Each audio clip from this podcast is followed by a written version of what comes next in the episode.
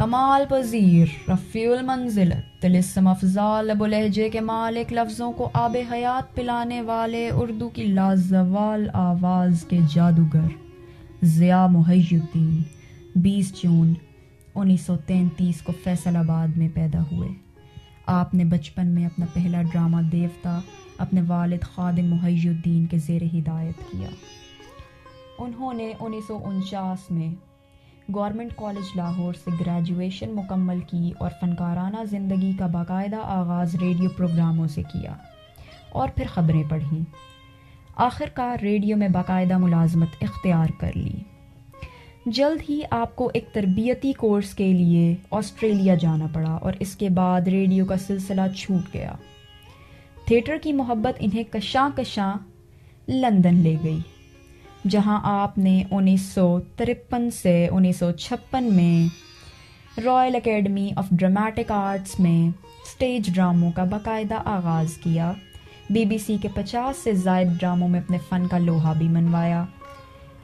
آپ کے ڈراموں میں danger man the avenger man detective سر فہرست ہیں۔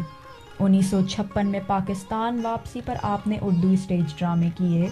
جن میں حفیظ جاوید اور خواجہ معین الدین کے ڈرامے شامل ہیں۔ انیس سو ساٹھ میں برطانوی عالمی شہرت یافتہ فوسٹر کے مشہور novel A Passage to India کو رائل اکیڈمی برطانیہ میں پیش کیا اور ڈاکٹر عزیز کے کردار کو امر کر دیا۔ آپ کو اسٹیج کا لیجنڈ کہا جانے لگا۔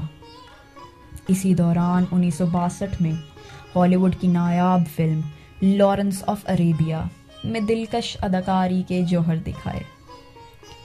لارنس آف اریبیا نہ صرف کامیابی کے نئے ریکارڈ بنانے میں کامیاب ہوئی، بلکہ آج اس کا شمار ہالی ووڈ کی صف اول اور نایاب فلموں میں کیا جاتا ہے۔ آپ کی ہالی ووڈ کی دیگر فلموں میں بمبئی ٹاکی دا خاٹم they came from beyond space عظیم کاوشیں ہیں۔ پھر وہ وقت آن پہنچا جس کا آپ کو بے صبری سے انتظار تھا۔ ستر کی دہائی میں آپ نے اپنی دیرینہ خواہش پوری کرنے کی ٹھان لی۔ پاکستان میں فلم اور اسٹیج کی ترقی کے لیے وطن واپس آ گئے اور پاکستان میں باقاعدہ اسٹیج پروگرام کی بنیاد ضیاء محی الدین شو سے رکھی۔ ضیاء محی الدین شو صرف مہمانوں سے گفتگو کا پروگرام نہ تھا۔ اس میں آپ نے ایک اور طرح بھی نکالی۔ ہر شو میں وہ کوئی مشہور نظم سازوں کی سنگت میں پیش کرتے تھے۔ سازوں کی سنگت میں پیش کی جانے والی نظموں کو وہ ٹھیکہ کہا کرتے تھے۔ اس شو نے مقبولیت کے تمام نئے ریکارڈز قائم کیے۔ آپ اکثر یہ کہتے ہیں کہ مجھے اس شو کی مقبولیت کا اندازہ تب ہوا جب میں نے ایک ننی بچی کو یہ کہتے ہوئے سنا، امی امی، وہ دیکھیں ضیاء محی الدین شو جا رہے ہیں۔ آپ کے پاس الہامی انداز و بیاں ہے جو سامعین کو لہجے کے سحر میں مبتلا کر دے۔ لب و لہجے کا ایسا ٹھاٹ کہ جس نے نکالی کی، وہ مارا گیا۔ یہ ٹھاٹ صرف انہی کو جچتا ہے۔ آپ نے نہ صرف اردو، پنجابی، فارسی، ہندی، سنسکرت بلکہ انگریزی ادب کے شاہپارے بھی تحت اللفظ پیش کیے۔ آپ نے نون میم راشد کی آزاد نظموں کو شہرت کی نئی بلندیوں پر پہنچا دیا۔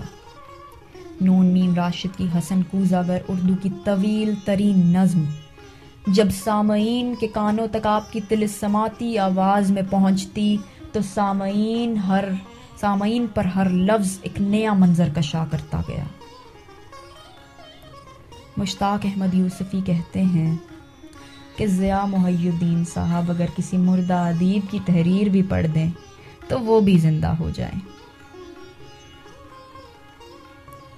آپ نے فیض احمد فیض، علامہ محمد اقبال، میرا جی پروین شاکر، غالب۔ میر تقی میر، ناصر کاظمی کے علاوہ بے تحاشا شعراء کا کلام پیش کیا۔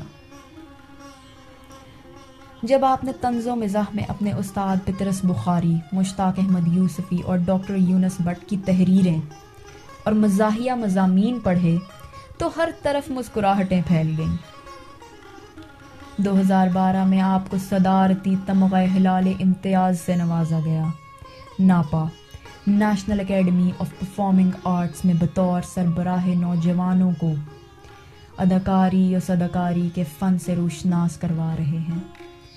ہمیں فخر ہے کہ ہم عہد ضیاء محی الدین میں زندہ ہیں۔